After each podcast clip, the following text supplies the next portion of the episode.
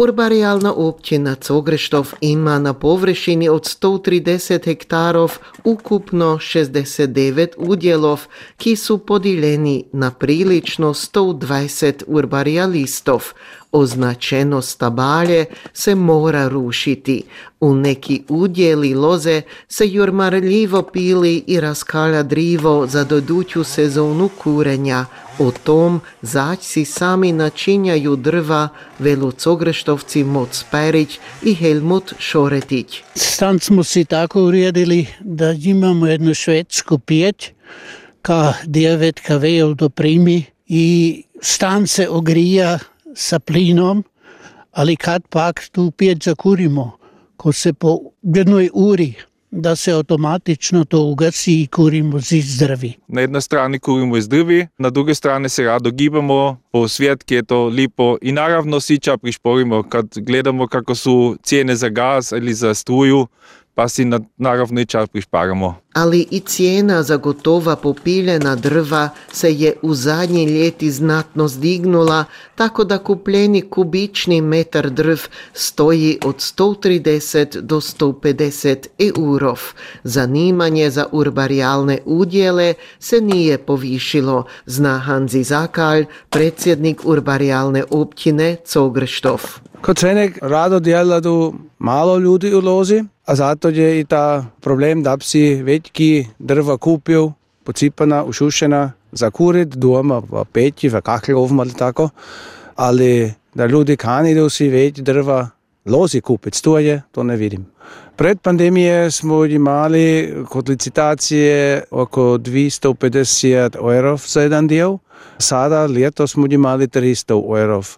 Ja si mislim, to ni čuda povišalo, to su 10 metrov drv, 30 evrov za metar, stoje, imaš že dijelo, da je popiliš drva, da je pocipaš, da je vlagaš doma. Ta drva nisu jako draža nastala, ali ta drva, kad si kupiš, ta su draža nastala. Urbarijalisti moraju rušiti stabalje od prve subote u decembru do 15. marca. Moc Perić i Helmut Šoretić si s drugimi dilu svoj udio. Mi smo četirimi da smo se tako dogovorili da ćemo si svako drugo ljeto jedan cijeli dijel zjet, nek dvimi od tu lozu podijelamo v uredbu spravimo. Prvi smo delali, kot se je nek delalo na metare, pa smo to šlihtali, ali poki druga psi imamo nek male pečice, smo rekli, da moramo drva dvakrat, trikrat v ruku vzeti, a ovako vek popilimo na 30 cm, pa nekaj jedno ćemo delati. Okolo 12 metrov drvi će biti v leto, v leto imamo velike stavavlje,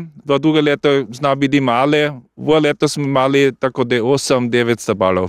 I ako su svi iskušeni lozni djelači, znaju da je svaki put pri rušenju stabla sprohađa i pogibel, tako da naravno gledaju i Helmut Šoretić i Moc Perić na sigurnost. Kot prateži, jako gledamo, mi imamo kacigu, da nam se nič ne stane, kad pa tu kite, pa imamo posebne lače, kaj se ne zna zarizati iz motornu pilu i važni su naravno i cipele, da su jako dobre. Prvo se mora pogledati, vaki smjer to stablo visi. A ako je moguće da je to ipak za podijelati, da se ne mari čuda kraj nosit, da se tako, da se zna z školi s avtorom velik cuj odvijes, ter podijelati, ko nam je najlažje. I Cogreštovska loza je pogodjena od minjanja klime i trpi od suše. 2019. ljeta su na 8 hektarov zasadili nova stabla, Uzrok tomu je bio beteg jasena, razlaže Hanzi Zakalj, predsjednik urbarijalne općine Cogrštov. Na primjer, vidimo ovdje da smo imali ovdje jednu lozu čisti jasen. To je jedna gliva došla sada, kaj je toga jasena ovdje zničila, a tako smo sada samo hrastovu lozu ovdje posadili, mišano s črišnjami, isto tako i s drugimi stabavlja, ki znadu dobro z sušu zahađat. Dokle bude novo hrastovo stabalje dost veliko za rušenje, će projeti još dobrih 120 ljet.